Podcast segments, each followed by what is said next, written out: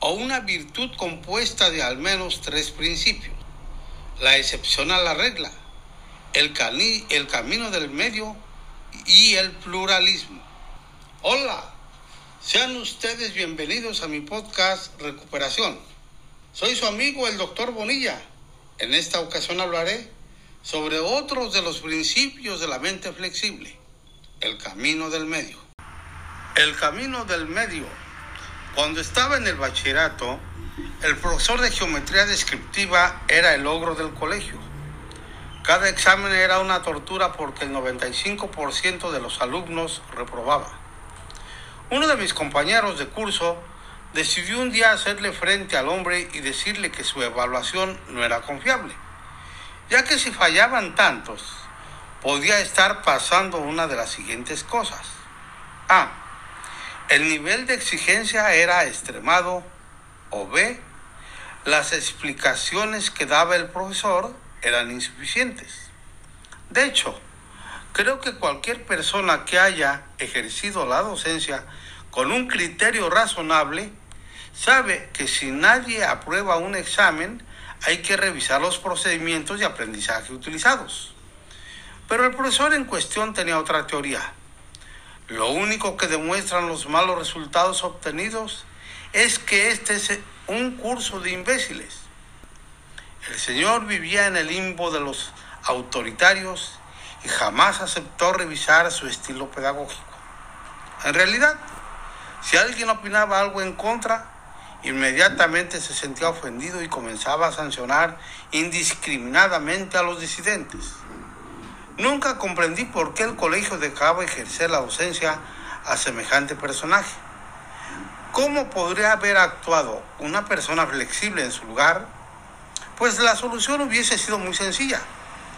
Calibrar el nivel de exigencia y revisar el sistema de evaluación. Después de todo, la tenebrosa idea de que la letra con sangre entra no es otra cosa que la manifestación de un sadismo pedagógico que solo conduce al odio y a la deserción escolar. Entre la demanda irracional, metas educativas inalcanzables, y la complacencia irresponsable, metas educativas pobres, existe un punto medio donde el requerimiento se hace moderado y congruente con las capacidades reales de los estudiantes. Entre la filosofía nerd y la dejadez hay una forma comprometida de estudio donde la salud mental sale bien librada. Una mente flexible hubiera sido humilde y habría pensado más en el bienestar de los estudiantes que en ganar la discusión de manera arrogante. Vale la pena señalar una vez más que la flexibilidad no es un estado de la mente, sino un proceso dinámico de observación y autoevaluación permanente. Lo que intenta la mente flexible es establecer una carretera por donde transitar con moderación, sin asfixiarse ni darse contra las paredes. La búsqueda del camino del medio aparece en prácticamente todas las tradiciones filosóficas y espirituales a la vez con distintas denominaciones. Camino del medio, en caso del budismo. Armonía, Confucio. Equilibrio dinámico, Lao Tse. Prudencia, Tomás de Aquino. O prónesis, Aristóteles. Pero incluso el camino del medio tiene excepciones. Aristóteles enseñaba que algunas actuaciones son en sí mismas malas o dañinas y no admiten puntos intermedios. ¿Cuál sería el punto medio de un violador? ¿Violar solo un poco? Hay vicios que no permiten sino la exclusión, ya que no es posible establecer virtud alguna en su ponderación. ¿Cómo ser menos asesino? ¿Menos torturador? ¿Menos esclavo? Otro principio, el pluralismo. Cuentan que un hombre estaba poniendo flores en la tumba de su esposa cuando vio a un anciano chino colocando un plato de arroz en otra tumba. El hombre se dirigió al chino y le preguntó, disculpe señor, ¿de verdad cree usted que el difunto vendrá a comer arroz? Y le contestó, claro, cuando el suyo venga a oler las flores. Una mente flexible quizás habría sentido cierta curiosidad y hubiera realizado una pregunta menos irónica. Por ejemplo, discúlpeme señor, ¿por qué pone un plato con arroz? No conozco esa costumbre y me gustaría saber más al respecto si no le molesta. No es fácil ponerse en otro punto de vista, sobre todo en una cultura que promueve el egocentrismo en todas sus formas. Creemos a cabalidad que nuestras costumbres están más justificadas que las de los demás. No vemos la viga en el propio ojo. La mente flexible es responsiva y sensible a otros puntos de vista sin verse necesariamente en la obligación de aceptarlos. Incluye a los demás, viaja hacia ellos, intenta averiguar sus respectivos fundamentos y su parecer. Pero este viaje solo es posible si se hace con la humildad, sin la vanidad del que se la sabe todas. Hay algunas ventajas de la mente flexible, pero voy a aprovechar para pedirles a ustedes que se suscriban a este mi podcast recuperación y así estar atentos a los otros más podcasts que sigo subiendo con algo de contenido similar al que les estoy narrando. ¿Cuáles son las ventajas? Un buen juicio que caracteriza a las personas de mente abierta genera buenas decisiones y permite establecer relaciones amables y empáticas con la gente que nos rodea. Veamos los beneficios que otorga la flexibilidad. 1. Las relaciones interpersonales son amables y constructivas porque la gente no se siente amenazada y, además, uno no pretende ganar o tener razón a cualquier precio. 2.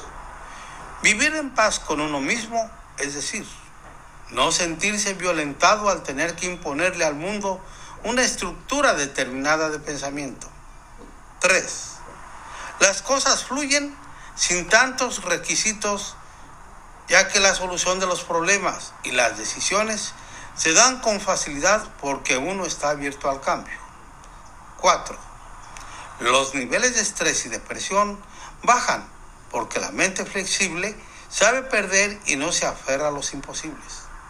Dicho de otra forma, la mente flexible funciona con los pies en la tierra. 6. 5 más bien. Las mentes flexibles crecen y desarrollan su potencial humano porque no están interesadas en, en, verdades consumadas. La vida buena es algo que surge de la exploración y el autodescubrimiento libre. 6. La risa y el humor forman parte de la vida cotidiana de las personas flexibles. La amargura y la formalidad recalcitrantes son eliminadas de cuajo. ¿Habrá mayor síntoma de, salud mental que no tomarse uno mismo muy en serio? 7.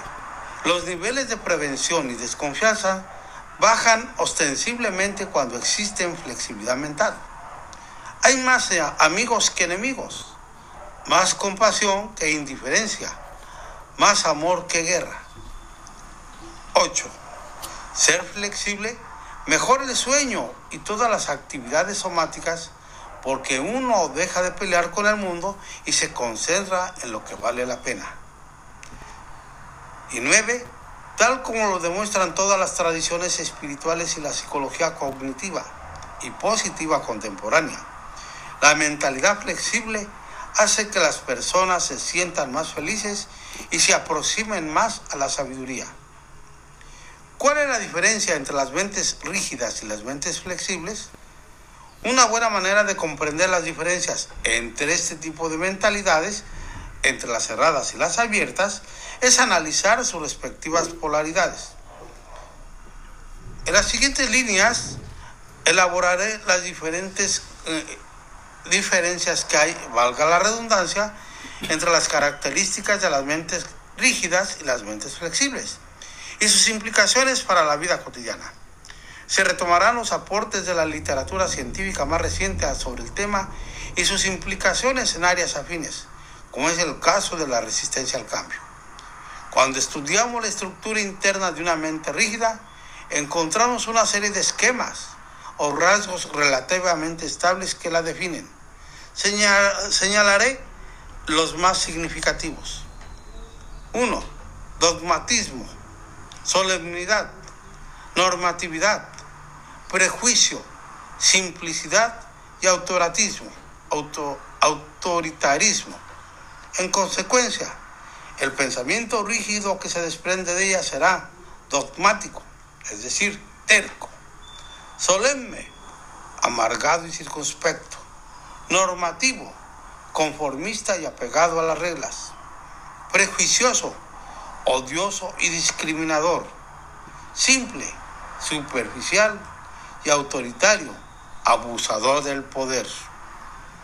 En relación a las mentes flexibles, estas mentes se desprende que ellas serán críticas, lúdicas, inconformistas, imparciales, complejas, holísticas y pluralistas. Como veremos en las siguientes emisiones, es posible construir pensamientos flexibles y contribuir, y contribuir a que nuestras mentes sean menos rígidas y tercas. Hasta aquí mis amigos. Gracias por haberme escuchado. Soy su amigo el doctor Bonilla. Nos veremos en la próxima emisión. Más bien, nos escucharemos. Se, recuerden, seguimos en pandemia. Use bien el cubrebocas. Vámonos.